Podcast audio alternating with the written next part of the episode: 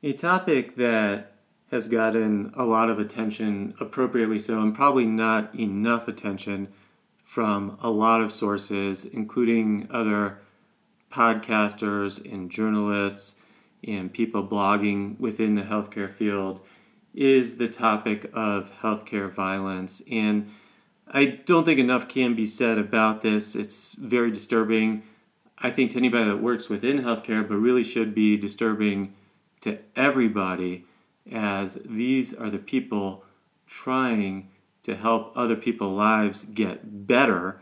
And as a result, many lives of people that work within healthcare are absolutely destroyed by the violence that happens to them.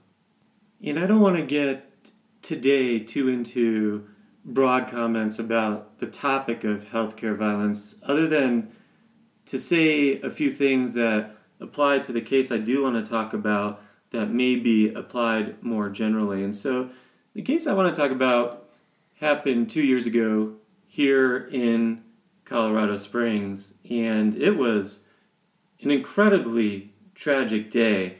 And it still goes on because to this day, the man who wounded nine people with a gun, an assault weapon, and then killed three people that day, one of whom was a police officer here in Colorado Springs, has still not been held accountable. And this terrorism, which goes on, but really was incredibly awful the day that it occurred when it was a freezing snowy day here in Colorado. And this guy held our city resources, such as our police officers and rescue teams and EMTs and all kinds of people, including the hostages and people that couldn't move around the city at bay for five hours, more than five hours actually. And it was 15 degrees outside. So try and imagine that, that you're a SWAT team member and you're outside literally with your rifle pointed for this mass killer, this terrorist, for over five and a half hours, where your hand is completely numb from the cold for, you know, over the past five hours. It's incredible to think about what some of these heroes did in Colorado Springs. And, and this is a town that truly has a lot of heroes if you know anything about Colorado Springs. And this guy who lived in Hartsel, Colorado, which is a little over an hour outside of Colorado Springs, it's up in the mountains. Um, he wasn't from Colorado. He spent his life in North and South Carolina and then had moved here rather recently. He attacked a clinic. And this clinic, by far, in a way, the majority of what it does is STD testing and treatment, pregnancy services, gynecologic care, obstetric care, birth control, and while they weren't doing it on the day of a shooting, on rare occasion, abortion. It was our Planned Parenthood Center. So, this guy who did the killing, and I hate even mentioning his name, but I think we're going to have to, is named Robert Dear. And in case you're wondering, should there be a trial to figure out whether or not he did it. That's not even the question. And he has said several times, I am guilty. And even though he has used that exact term, saying, I am guilty, he says it's okay because he's had dreams that when he goes to heaven, he's going to be met by all the aborted fetuses at the gates of heaven and they will thank him. He's, he said that. And as difficult as it is for me to put this aside, I do realize there are people that are listening to this and know about this case and actually feel that it is justified to kill abortion providers or bomb abortion clinics because they actually do feel it will save aborted fetuses that will uh, keep children in their mind from being killed. But again, even if you feel that way, um, which I think is crazy. But if you do, then you have to at least acknowledge in this case, I don't think he killed anybody that was getting an abortion that day or was planning to get an abortion at all for that matter. And, you know, clearly the police officer that's responding, as well as friends of patients in the clinic who got shot or accompanying people, were not there to get abortions. And one of the women that died certainly was just hanging there with a friend who she had helped just bring to the clinic for women's health care that day. And I'm not trying to talk anybody out of their abortion beliefs. I really just want to focus on what happened with this healthcare violence and one of the problems I still face in my mind uh, that I think is just unjustifiable and why this issue can be so difficult to deal with. So, you know, you may be one of those people who feels that every early miscarriage that happens, which probably happens at, at least uh, 10 to 20% of the time early in pregnancy, and you just think it's a late period or uh, whatever, you may realize that it was a miscarriage if it was several weeks down the line. And you may feel that that incident as a woman or as a husband was as terrible as losing your eight year old son in a car wreck. There, there are people that feel that way. I don't think I can argue for or against abortion being legal in a very short period of time. So that's why I'm not trying to get overly into that topic. But what I do want to talk about is that we are coming up on this second year anniversary of this severe episode of healthcare violence.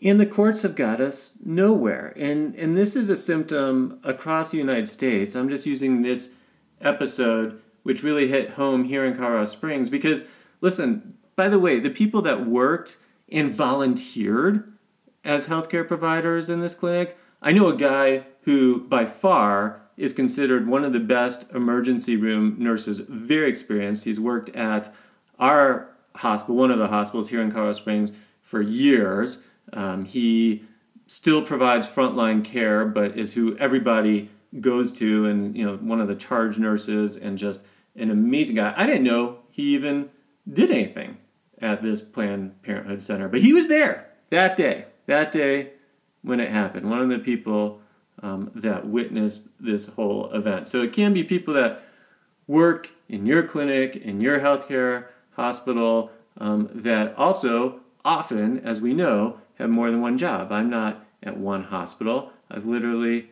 been at five hospitals here in Colorado Springs. Well, one just closed. So now we have four because our LTAC closed. But you get the idea.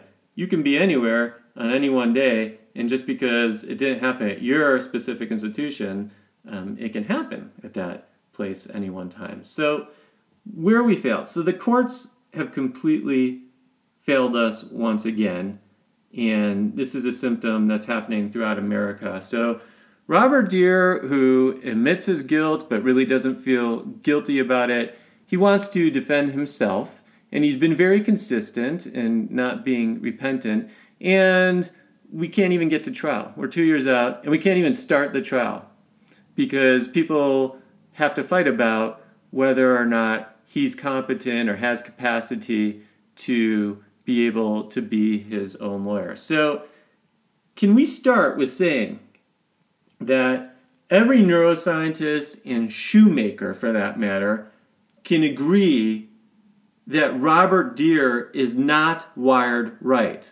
And why does that matter? Because if we take drunk drivers that didn't have their brains functioning right when their vehicle runs over a kid, we take that into account, but we don't say there is no fault. You could be drunk out of your mind, you know, basically more than insane at the moment, like not even remember what happened and had no idea what you were doing.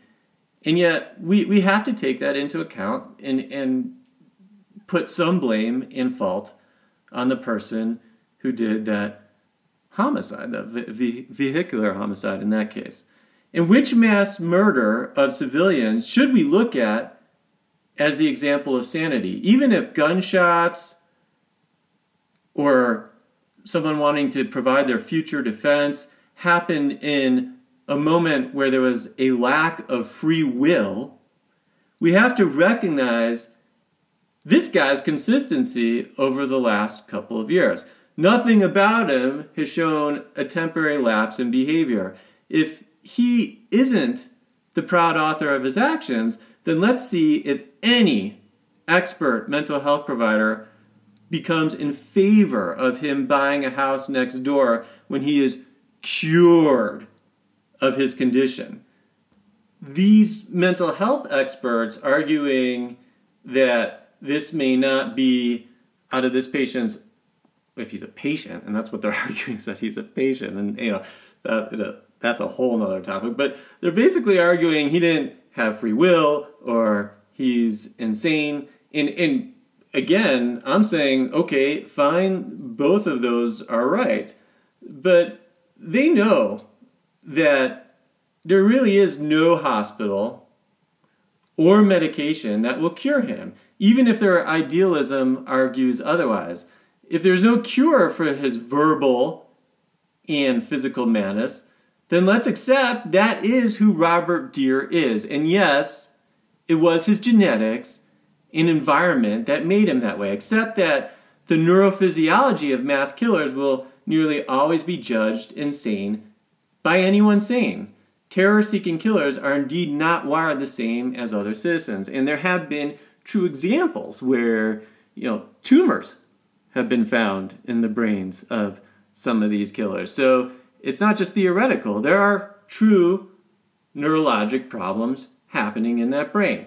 Now, getting back to Robert Dear, an epiphany by this man at a later date will not change his core of who he is. The question of capacity and competence are important in things like brain tumors, brain injury, and acute major alterations in neurotransmitters, you know, like being drunk or high on meth or whatever, but it is the wrong question to ask in these types of cases. The man is telling us his rationale, holding firm to his beliefs, and nobody can say it better than him if he wants to provide his own defense. This case has become a money game. And even if it's subconscious, and that you know is not the real intent meaning it's just it, the money game has become a subconscious intent. This community as well as the united states has to hold the courts and expert witnesses accountable for this stuff. This charade to pay expert witnesses and you guys know i've talked about this where i have been an expert witness on occasions and i have found some of it to be ridiculous. I mean obviously if we're really just trying to get to the heart of the matter quickly, I do think we need medical expert witnesses. But if the charade is going on, I've been in depositions like this where you get asked the same question 10 to 20 times in different ways because it gets the hourly rate up, you know, as far as the number of hours that the lawyers on both sides are charging. I guess the rate stays the same, but the number of hours goes up and they make more. And, and so do the expert witnesses, whether that's a physician or whoever else. It's, it's a really awful system for taxpayers and our city and America. And here we are. So we're coming to the end of 2017. Robert Dear killed a police officer and civilians back in 2015. He drove many miles with a loaded weapon to his target and is buried consistent saying he did it and is not repenting. And labeling him and then prescribing these non existent anti evil pills will never change this long period of this man's life. And would we really care? Do we care if Osama bin Laden immediately was labeled unfit or later developed regret before we killed him? Why do we have such double standards when somebody kills and terrorizes within our own city or country? The irony is, we as a society have also become insane. Not only did he absolutely devastate so many lives, exhausted multiple city resources on that entire freezing day, generate medical and, and truly lifelong traumatic costs for the victims And now we play this game uh, pretending we have unlimited resources for our, not for his, for our ever increasing legal expenses to keep this farce going. I know firsthand we have a broken medical system. Nearly everyone has concerns about our political problems. The sad part is that neither our medical system nor political system are as crippled as what our legal system has become. We just don't pay as much attention to this topic of where the courts have gone. Yet, these issues are overwhelming in not bringing the innocent or the guilty more justice. In fact, lesser known cases receive less resources and justice and get drawn out longer because pageants like these take so long. In fact, I've been watching documentaries and 60 Minutes and other articles I've been reading where people can't even get to trial because they can't get a public defender because there's not enough of them in many areas of the country. And yet we spend so much time on this type of a case. Now, nobody I have met has continuously made perfect decisions. We should have lines in the legal system for compassion and sometimes mercy for temporary poor behavior. Unfortunately, our courts have shifted from a pragmatic line to a metaphysical line. The injured in the families of the dead will never move on. Why must we keep picking at their wounds? When Robert Dear gets sentenced, it won't undo our incompetence, our incompetence as a nation uh, in our courts. This isn't about punishment. This is about rediscovering our lost sanity. Let's hope that happens. This is Dr. Gil Porat. I'll catch you in the next round.